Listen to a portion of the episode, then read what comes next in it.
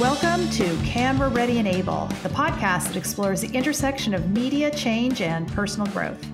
I'm your host, Barbara Barna Abel, and my calling is to help you tap into your superpowers, clarify your message, and make an impact on the world. One of my favorite quotes about the entertainment industry is No one ever failed in Hollywood, they just quit too soon. Which brings me to this episode, which is brought to you by the word resilience, which is most often defined as the ability to recover, adjust, or bounce back easily from change or difficult life events. But my guest, Alan Ibbotson, has a much more original and specific definition of resilience, which really gets not just at the what, but at the how. Alan is a changeologist and founder of the Trampoline Group. He is an executive coach to C suite executives and creatives, a popular keynote speaker on change, leadership, emotional intelligence, and yes, resilience, as well as the host of Wisdom You Didn't Ask For. Alan is on a personal mission to make work a great place to spend half your life. He's also one of the warmest and wittiest people I know who loves 80s Britpop as much as I do. So, huge welcome to you, Alan Ibbotson. hey, Barbara, how are you doing? It's good to be here. It's so good to be here with you. What is on your 80s Britpop playlist this week? Oh, well, I'm really jamming to pulp right now. I'm kind of in a bit of a pulp mood. And so I'm kind of like on Jarvis Cocker and Common People and all that good stuff. Yeah, I'm jamming to Jarvis right now. Fantastic. So diving right in, I think we can agree, Alan, that 2020 was in some ways a global resilience challenge, like the most intense mm-hmm. reality show of all time. And you have a quote that I adore, which is You are built for resilience. Yep. And that really resonated with me. So, can you explain this? How are we built for resilience? We're built for resilience because we have everything we need to endure. It's a case of whether or not we take care of it and whether or not we take care, because which is really, about course, about taking care of ourselves. Because I don't think resilience is about endurance. I think resilience is about renewal because it's about mm. energy, right? So you got to manage your energy. All energy is exhaustible.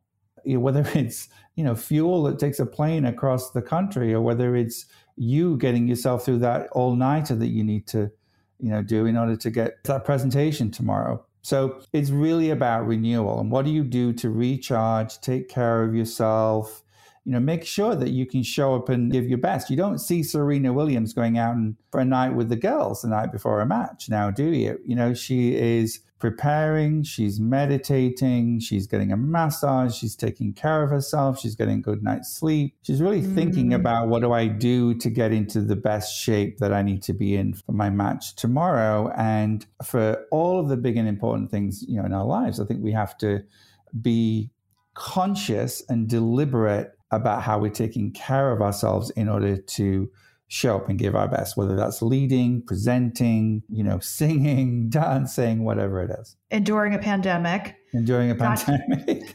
gotcha. Okay, Alan, let's get real. You are better positioned to talk about resilience than anyone I know.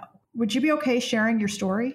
So 2000, when was it, Barbara? We've known each other a long time. 2004, I was crossing the street before midnight, uh, heading home from dinner with some friends, and a garbage truck came flying around the corner and ran over me. Not my best moment, hit by a garbage truck. How trashy. Bit of a crucible moment. Obviously, spent good chunk of time in hospital. I'm happy and relieved, of course, to be here. It was a new normal soon afterwards. It was a long road to recovery and rehab and so on and so forth. But it really, really taught me about resilience because I'd been brought up to always make myself useful. And if there's one thing I couldn't be, you know, in that period of time, it was really useful to anybody. And in fact, I was a burden, and that was very stressful for me. You know, I had to get used to this idea that it was not going to be easy. It was going to take a long time. And I was going to have to take it moment by moment. And I just had to mm. get to the next step and the next step and break it down and just be grateful and present and thankful for the small literal steps that I was able to make each day over time. Yet to be clear, you're literally talking about taking steps, meaning yeah. relearning how to walk. well, then- first it was first it was be able to sit up without throwing up. Then it was be able to sit on the edge, edge of the bed without screaming in pain. Then it was get to the chair. Then it was be able to stand. Then it was be able to take a step and then another step with a walker and then get from the walker to the cane, from the cane to walking unaided. So that was a period of time that that took. So aside from learning really forcing you to learn to live in the moment and literally define what is that next step. Were you conscious of drawing on something inside of yourself? It's a really good question. I asked the doctor one day when he came in because it was pretty unclear at the time Am I going to walk again? Because the damage was really all to my, the lower half of my body, specifically, you know, my right leg particularly. And he said, Well, that's up to you. He just looked at me and smiled and walked away, and that was it. And that he sort of just left me with that. And I meditated on that for a few minutes and then decided, okay, I'm going to walk out of here. So I guess, yes, it was conscious, it was deliberate, but it was a, a pretty quick decision. And then it was just effort after that. Mm-hmm. And so, Dano, did we live by this? That whatever it is, it's up to you. I've got a number of things going on, you know, my life personally, uh, you know, as well as uh, professionally. You know, I'm a foster parent to kids who had troubled history. I've got a, a particular kid who really struggles emotionally and with a lot of emotional dysregulation. And so I've been through a lot of training and spent a lot of time actually entrenched in the work of that in terms of how to deal with someone who's suffering from severe emotional dysregulation because it, it's taxing, it's tiring, it's exhausting. It can be soul destroying and it, it, can be very, very difficult as anybody deals with this knows. But as hard as it is for me, I have to remember that it's harder for her, my daughter. Mm-hmm. And so I really think that empathy is a superpower because mm. it allows me to show up for her and not just for her, but for my clients for anyone who's struggling with empathy and curiosity and be able to validate whatever they're feeling in that moment, regardless of whether or not I agree or think they're justified in feeling it or thinking it. I think it's important to be able to validate what people are feeling so that they can feel heard and get out of whatever emotional hijack they're in to be able to find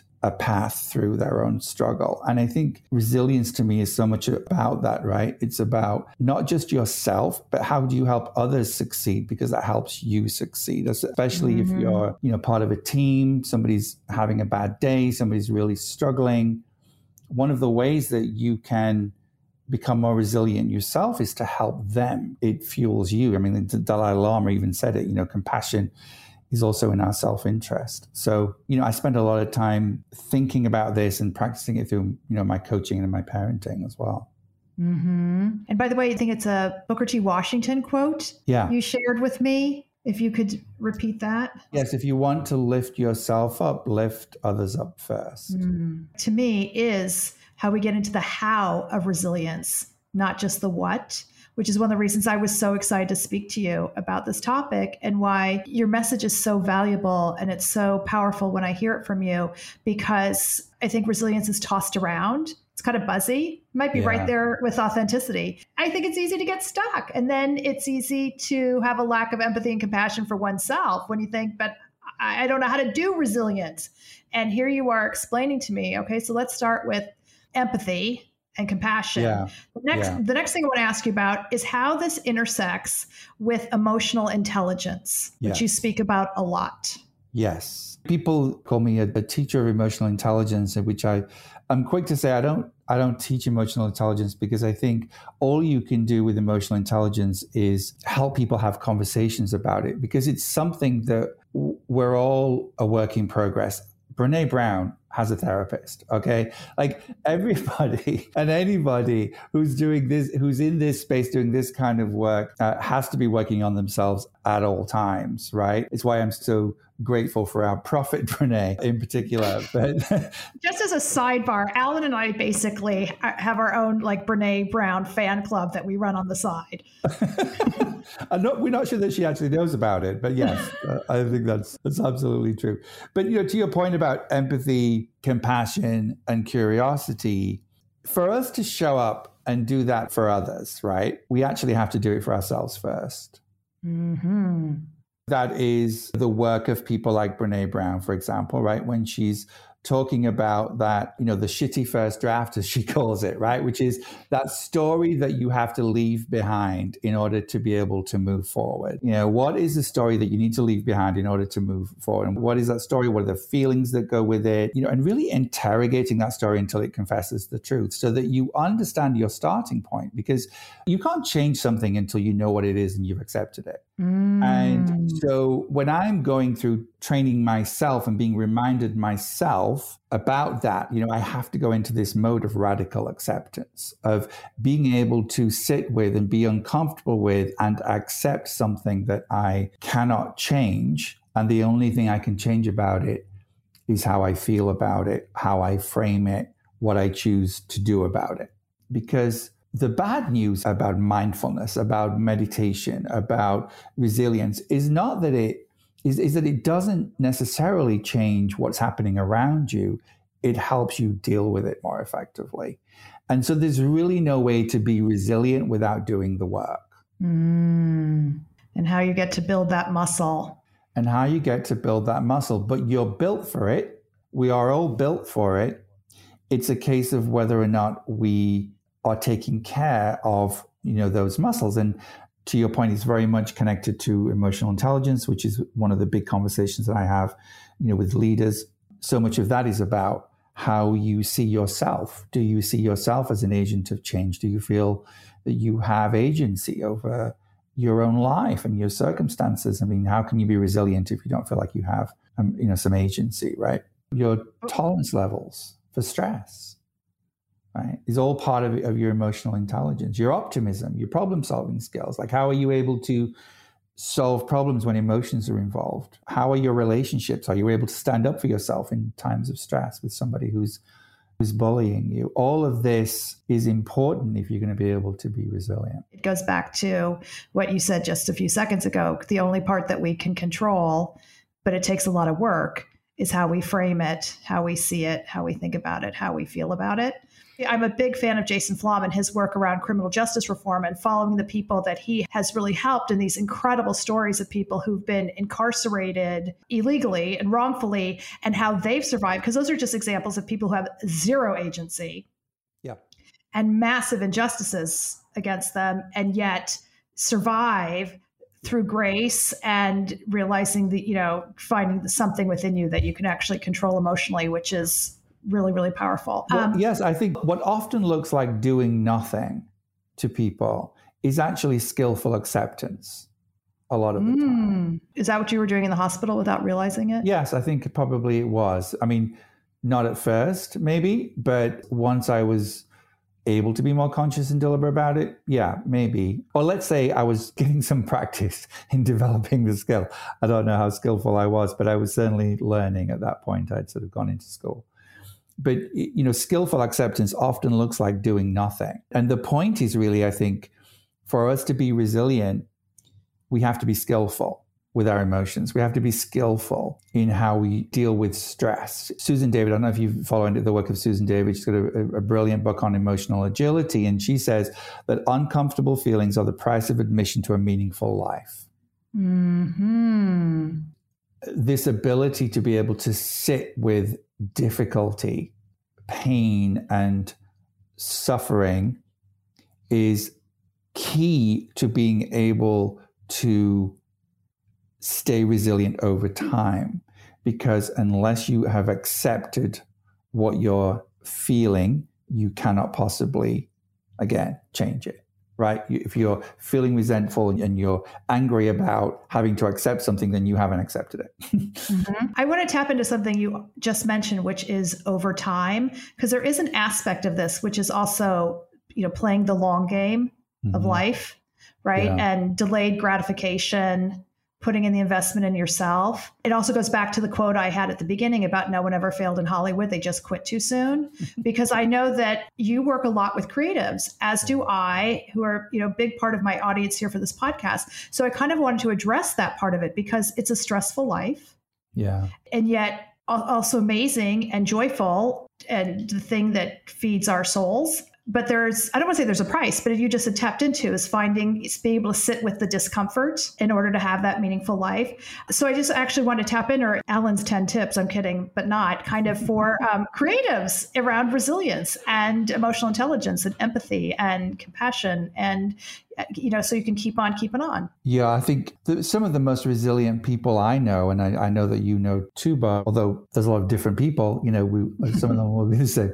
Some of the most resilient people that I know are creative. The artists, the designers, the musicians, the because they're used to rejection. They have learned how to deal with that discomfort. They've learned how to fall off the horse 10 times, get back on it 11. They have learned how to go to the edges of despair and bring the lessons back and write them down and use them.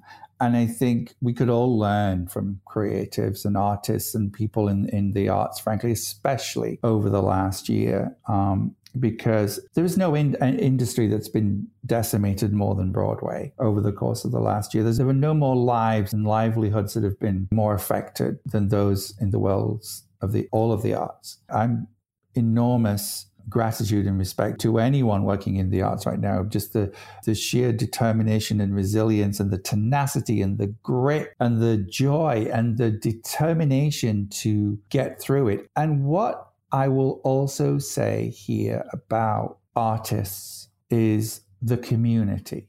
The community of artistry, the community of Broadway, for instance, right? It's like nothing you've ever seen. Like just how they come together and support each other. It's, it's such an important part of being able to stay resilient is finding your people, having your people, reaching out. We cannot do this alone. And I think the people who have suffered the most over the last year are the ones that have been alone, mm-hmm. been, who've been alone. I'd talk to other artists to learn from them about resilience, quite frankly. And what have they taken from this last year? And how can we, all of us, use that, you know, moving forward? Because it's been tough, mm-hmm. you know, mm-hmm. and I actually took on when I realized that I needed to sort of start making video content and creating content, you know, a year ago and sort of just putting some stuff out there that would be helpful. That was my intention. I wasn't trying to become famous. I started making this series called Wisdom You Didn't Ask For, really because nobody asks for wisdom, they just get given it. Uh, you, you, know, the most inopportune moments, and it's usually called uncomfortable truths, isn't it? Like, I thought, well, you know, we may as well just call it wisdom you didn't ask for and and started making these videos but realized I had no idea how to edit this stuff and kind of put it out there and whatever. And I'd met a young guy who'd been uh, working in the theater world of theater and Broadway.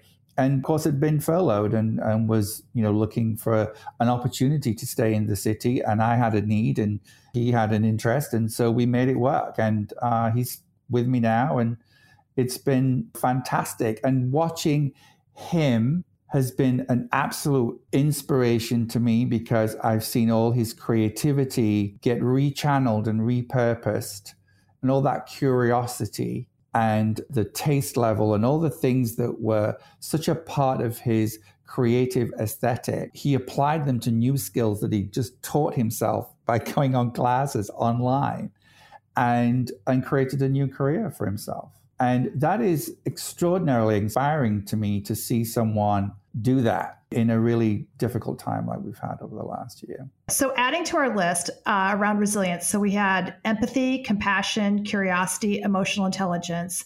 And then now, when we add Jay's example, there's also the saying yes. So, the big difference between can't and won't. He was like, I, I say yes. I say was, yes to learning how to do this. Yeah, he was Shonda all the way, baby. I mean, he was yes, yes, yes, yes, yes, yes, yes. And it was just, I just kept throwing things like, can you do this? Yes, I'll figure it out. Yes, I'll figure it out. It's not a lie, it's a future truth. I can do that. You know, just, just figuring it out. That's half of it, right? Having the determination. And the thing is, you don't always have to be courageous when you're doing that. Sometimes that helps, right? But you don't always have to be courageous. I think you just have to kind of go, well, what's the worst thing that could happen? Is it okay if I fail? Yes, it's okay if I fail. I'm not going to lose my job. We're all learning. And I think that was such an important part of our kind of jam starting to work together was, well, you know, what? if it doesn't work, it doesn't work. We'll just do something else. It's fine. Wait, this goes back to another Alanism that I love. Embrace your oops. Embrace your oops. Yeah, well, that's actually Sara Blakely. I have a Sara Blakely quote above my desk, but yeah, a different one. We love some Sara at Trampoline Group. We do. Yeah, so embrace your oops. She's got, you know, great stories about how her father would have her and her brother tell stories about th- mistakes that they made and things that they'd failed at. So Sara Blakely is the world's first female self-made billionaire, I think. And she is the CEO, importantly, of Spanx. She is intimately a, familiar. um, apparently, they're doing stuff for men, so I may need to check that one out. Barbara, mm-hmm. if this mm-hmm. pandemic continues much longer, just say it. Uh, many men I know on the it's very popular on the red carpet for both men and women, and no matter how you identify, there's a Spanx for you. There's a Spanx for you. I'm sure there's a Spanx for me too. We love us some Sara, and uh, she tells you know great stories about how her father would encourage that in her and her brother so that they got used to celebrating failure as an opportunity to have learned something. And they always had to extract the lesson from it. And I think if we can all do that, right? If we can all sort of go to the edges and make the mistake and then bring the lesson back and write it down and not just use it for ourselves, but for each other. Share it. Like that's the wisdom you didn't ask for stuff, right? With the edges that I've been to, I bring the lessons back and I just put them out there. You never know when you're going to have an impact on somebody else. And you never know what wisdom you didn't ask for because you didn't know you needed it or you didn't know how yeah. to ask the question. Because to your point, Sara, who we love, she includes these things in her packaging. Yeah. So the quote I have is actually from some Spanx. To me, failure is not trying rather than not succeeding. And Absolutely. that that was a beautiful the graphics actually quite nice, beautifully included in my Spanx packaging. So we're adding that to the list. Embrace your oops because that's very Edison. It's like it took me a thousand totally. mistakes yeah. to figure out how to create a light bulb. Yeah, yeah, totally. And so that's uh, a you keep trying, right? Keep trying. Yeah, pick yourself up. Being okay with having a crappy day and saying, mm. I'm having a crappy mm. day. Emotion is always valid, whether it feels pleasant or unpleasant. And Susan David, who wrote the book Emotional Agility, is very quick to point out, and, and others like her too, in saying that you know all emotion is valid. There's no good and bad emotion. When we when we start to label our emotion, say it's positive or negative, we're judging ourselves when we do that. And if we can get out of that habit, that's one of the ways to actually you know grow and change how we feel is to recognize that it's not positive or negative. It just is, right? Mm-hmm. This idea of being the waterfall analogy, Barbara, right? There's Dan Harris talks about getting under the waterfall. I think he got it from somebody else like Joseph Goldstein. But this idea that if you imagine a waterfall and you go and you stand, that's your emotions, right? If you go and stand under that waterfall, it's overwhelming, it's overpowering, there's too much water, you feel like you're drowning. It's right, it's just really, really hard to be under that waterfall and uh, you're gasping for air. You're trying to cope under that waterfall. You can't stay there for very long. What most of us do, and what many of us do, is we step in front of that waterfall right? And we put it behind us and we try and ignore it. And it's like, la, la, la, la, la, you know, fingers in the ears. We're like, we can't hear it, we can't see it. It's fine, it's fine, everything's fine, keep going, move forward, move forward, move forward. And we're trying to sort of just drown out the noise and drown out the emotion and kind of just focus on something in the future and be incredibly tenacious and, and gritty and, you know, all I wouldn't know anyone like that, oh Alan. Oh that doesn't sound God. familiar to me at all. I I don't know where you're getting this, but continue. yeah. So it, sooner the thing about that is that sooner or later you're going to hit a wall, right? Yeah. Mm-hmm.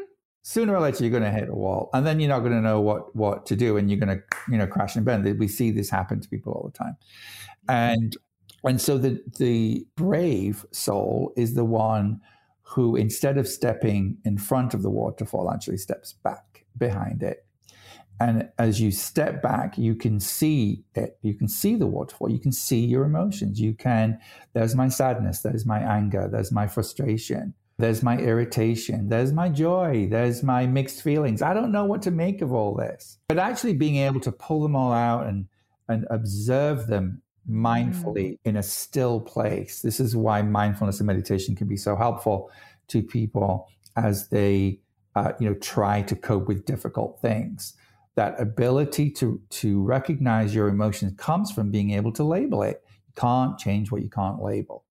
So being able to step back behind the waterfall is a really key skill for all of us, I think.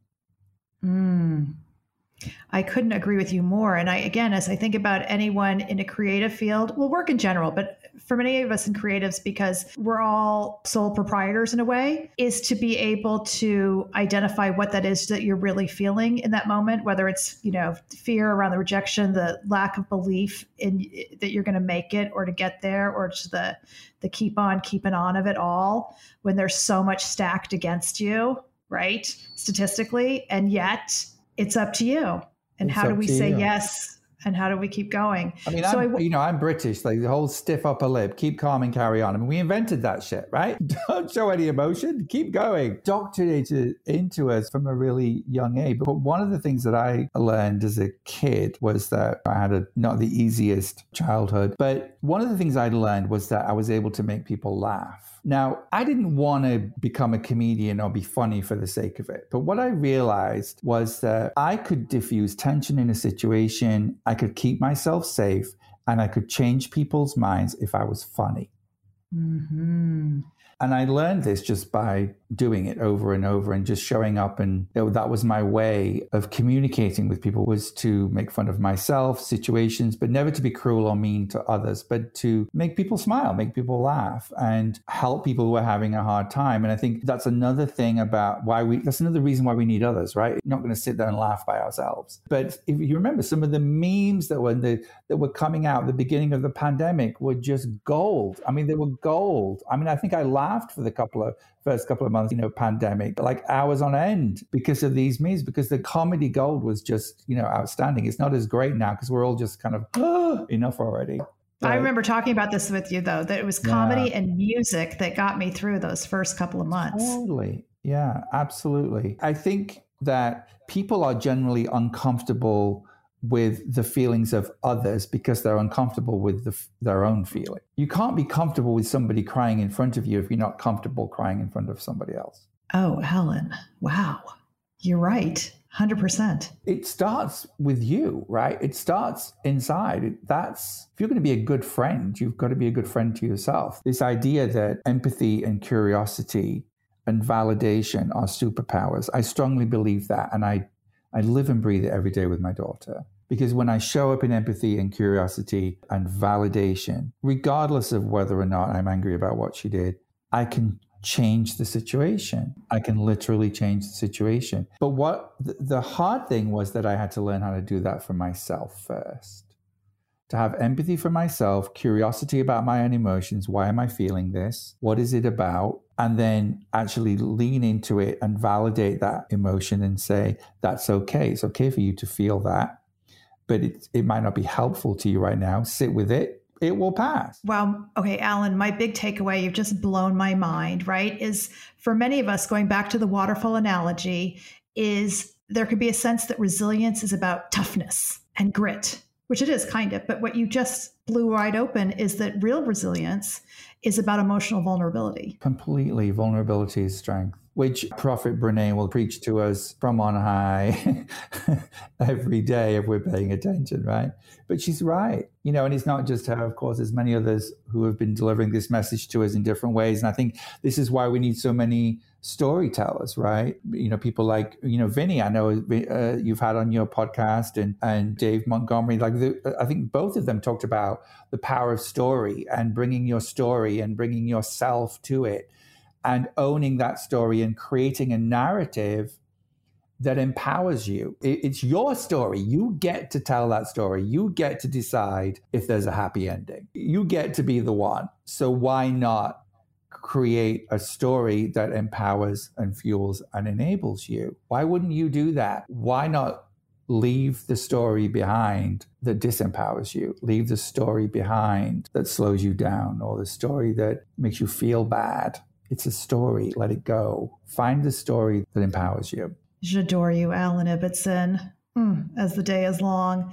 As we wind down, what are some of your favorite resources? The Church Bookshelf of Brene Brown is, of course, like I think probably my favorite, uh, two favorites are Rising Strong because it's so much about resilience, right? The whole reckoning and rumbling and uh, all of that. The, I can't remember what was the three R's in that one, I think, right?